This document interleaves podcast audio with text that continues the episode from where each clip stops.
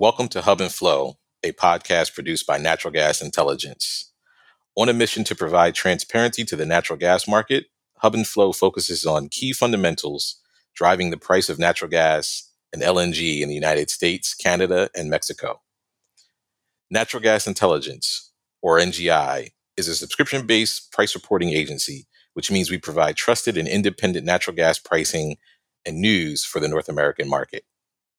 Hi, this is Matthew Veazey, Associate Editor with Natural Gas Intelligence, a natural gas and LNG news and price reporting agency focused on North America. Thanks for joining us for another episode of NGI's Hub and Flow podcast. Now, anyone with a, at least a passing knowledge of producing natural gas and oil from shale, shale formations knows that hydraulic fracturing is an important step in bringing these wells into production.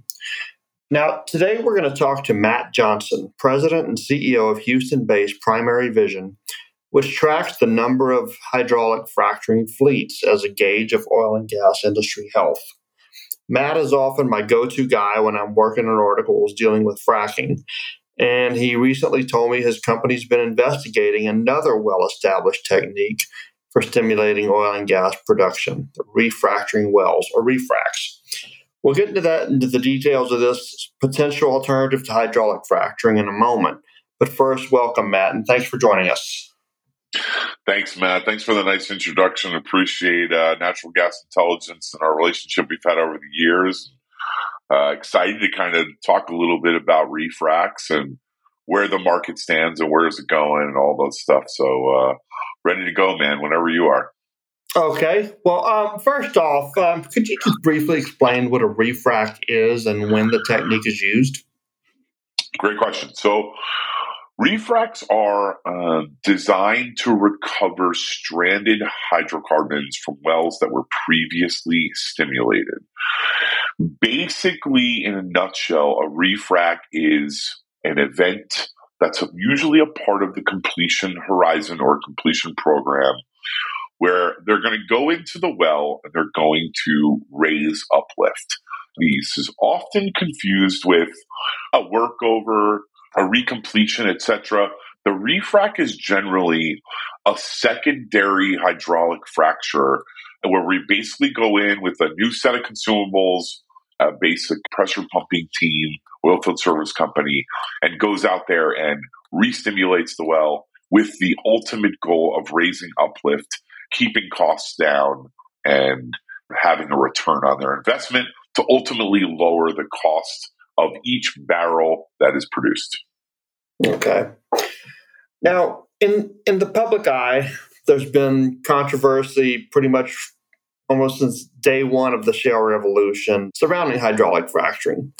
Some elected officials have responded by banning the practice, or at least trying to do so. Could refracs bypass much of this controversy and, and, and why? Yeah, I think that this is one of the things we're trying to push here. And I don't have an engineering degree. I come from a background in marketing and a background in understanding industries. And I've, I've worked in a lot of different industries over the years and kind of have these inputs and outputs that I've been able to kind of relate to over the years, which is how we created the frac spread count, which is why we're talking about refracs today always trying to look for ways to improve a business. And one of the things that's really interesting about refracs is in the event that you know, there's a whole process involved, right? From, you know, originally stimulating a well. You have to acquire the land. You have to get the drilling team ready. You have to drill the well. You then have a DUC, which is a drilled yet uncompleted well. And then you set it up to actually hydraulically fracture it. Well, with a refrac, you've done essentially 75% of the work already, right? You've acquired the land, you've brought the drilling team out, you've established roads and all sorts of infrastructure for you to be able to go and handle and, and maintain that well pad throughout the life of its production.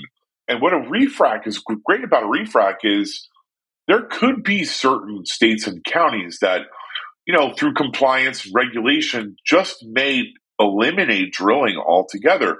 However, with the established quote unquote holes in the ground or wells, you still have the possibility to improve uplift through mechanical or chemical isolation or potentially through various techniques that haven't even been thought of yet that would fall under the refrac moniker.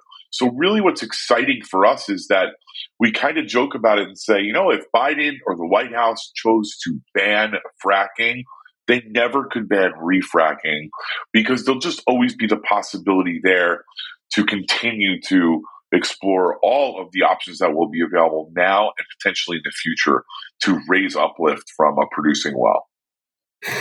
Okay, and um, one, one thing I'd want to add: um, are there any? Have you identified any uh, particular shale basins that maybe this would really look like an attractive option for uh, operators? We have actually, and you know, the techniques that we're kind of looking for are very specific. They have to do with cluster spacing and wellbore integrity and we're working very closely with a firm called Integrated Energy Services. Uh, the CEO of there is Bob Barba. He's been involved in hydraulic fracturing since he was a child in a lot of ways.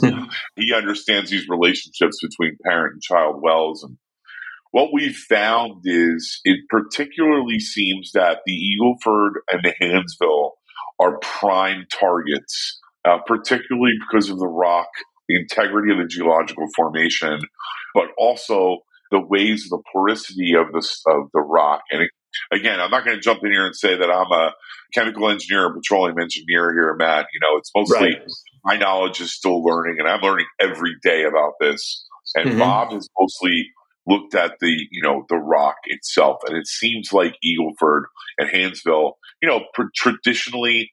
Eh, Eagleford's probably 60 40 gas to oil splits, but Haynesville, traditionally more gassy formation, uh, would really benefit from these techniques because of the integrity of the rock, because of the well testing that's been done, because of the spacing and what we call vintage wells, which were wells that were basically drilled and fracked prior to 2018. So a lot of these opportunities exist in the southeast parts of Texas and Louisiana. However, we are exploring other basins the Appalachian market seems to be really ripe for the opportunity, particularly with similar circumstances that I'm talking to you about here, as well as the Permian Basin, which seems to have the most opportunity because it's the most prolific, obviously, basin in the world. But there seems to be some issues with parent and child wells that we're, again, further investigating. I say this quote, and without saying the operator's name, they said to us about three weeks ago, they said, you know, we think that there's a lot of opportunities for refracs in the Permian. We agree with you. And we believe that there's almost a thousand refracs that we can do in our own portfolio. So now it's that stage where we're looking to create discovery, share information, evaluate the conditions, analyze the conditions before they get into the execution phase. So really right now we're saying South Texas and conversely, Matt, it appears that this is going to be very difficult to do up in the Bakken. A lot to do with uh, the newness of the wells, the again the integrity, the rock formation. Uh, however, that doesn't mean that there's not an opportunity for refracs there. I just think that the mechanical and chemical isolations at this point really seem to be focused around Southeast Texas, Haynesville, Eagleford, Appalachian market as well. And then uh, we'll continue to move it into the more oily basins as we get more information and share more information with operators over the next year or so. Okay. Okay. Now, now you've sort of outlined some of the cost savings that could that could uh, that an operator could realize with with refracs. Mainly that a lot of the hydraulic fracturing operations have already been done. Are there any other benefits, namely, like say from an environmental standpoint? Yeah, this is what we're trying to push as well, right? So you don't have all of this new infrastructure that needs to be built. You don't have the drilling rig and, you know, the cost savings that comes from that and also the CO2 discharge, right? So you really can kind of limit that. One thing that originally a lot of these refracs were done with a lower set of horsepower that seems to not necessarily be the, the, case now. You know, since we're kind of lowering the diameter of the casing, there's going to be a, a, new level of pressure, right? And as a result, we're going to need a little bit more horsepower. But, you know, as we move into these more electrified fleets, spreads, we're going to see uh, the potential cost savings maybe even double or triple, particularly on the fuel cost side. Our Eagleford well study we did, which represented about 58 wells, highlighted a P50 rate of return of over 100%. So it's not only, like you said, Matt, the money to, you know, that's able to be made that's trapped in this rock.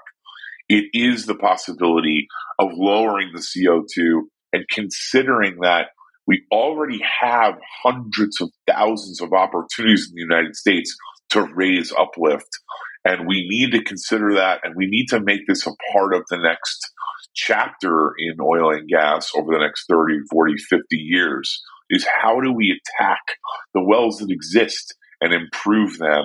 And this is definitely, we believe, one of those things that over the next five to 10 years will become more normal with a lot of the positives that we've mentioned from rate of return and you know, recovering stranded reserves, but also that the you know, obviously just refracting a well utilizes so much less CO2.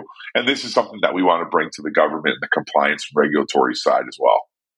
Okay. Okay. Now, when or kind of stepping back a bit, just to kind of uh, a little primer, I guess, on on refracs. When are they the better alternative for boosting production, and what are their limitations?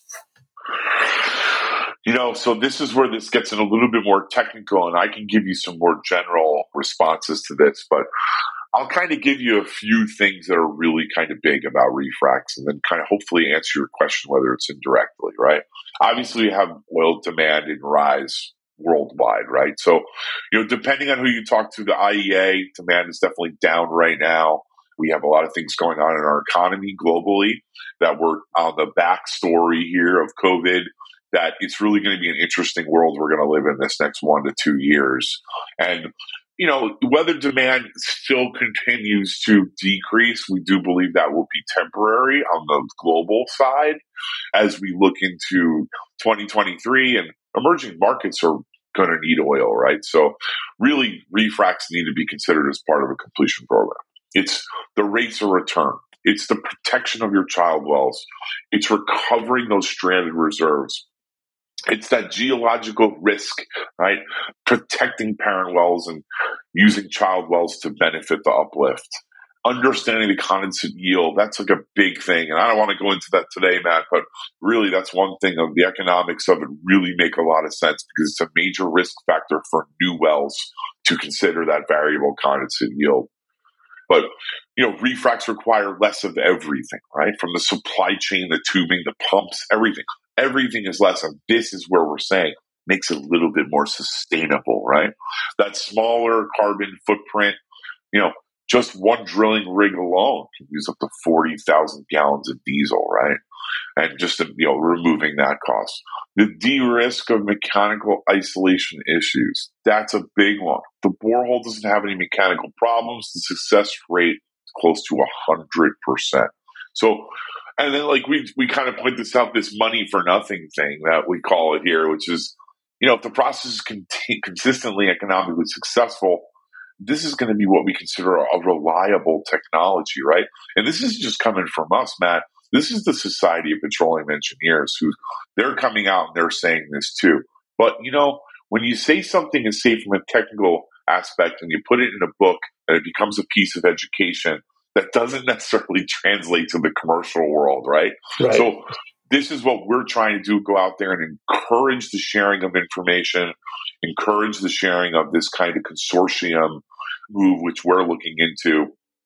And then to better understand that, you know, how can we do this better and how do we inspire uh, innovation in our space to bring more players to the table, bring more venture capital to the table, and you know, create a basic safe space, uh, for lack of a better word, for oilfield services operators, completions engineers alike to continue to practice and test and improve refracs from all points of it, right? From what can we do next? How can we test next? And yes, I mean, it's, it's it sounds to me like basically there just needs to be a bigger, a broader national conversation about refracs and kind of their role in terms of energy security and insulating different sectors of the economy, particularly oil and gas players, from uh, price volatility.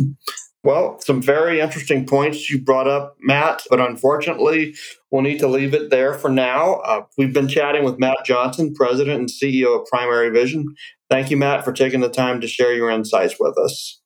And to those of you out there listening, you can learn more about natural gas and LNG prices at NGI's website, www.naturalgasintel.com.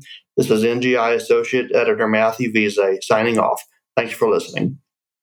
Dependable data drives informed business decisions. Trust NGI to provide your natural gas and LNG data for North America. If your business requires daily, weekly, or bid-week pricing data, forward curves, or flow data, NGI has a reliable product suite to support you. Visit natgasintel.com backslash services to understand what we have to offer and how we can help you and your business today.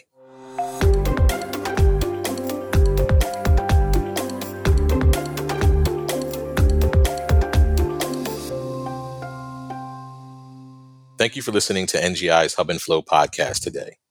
We encourage you to subscribe to the podcast, rate and review it, and please do share it with your colleagues. A trusted provider of natural gas news, data, and pricing information for North America, NGI offers subscription based products. Please visit natgasintel.com if you are interested in NGI and our services. If you would like to dive deeper into this subject, additional resources are available on our website as well. Just visit natgasintel.com and click on the resources tab to find the podcast page.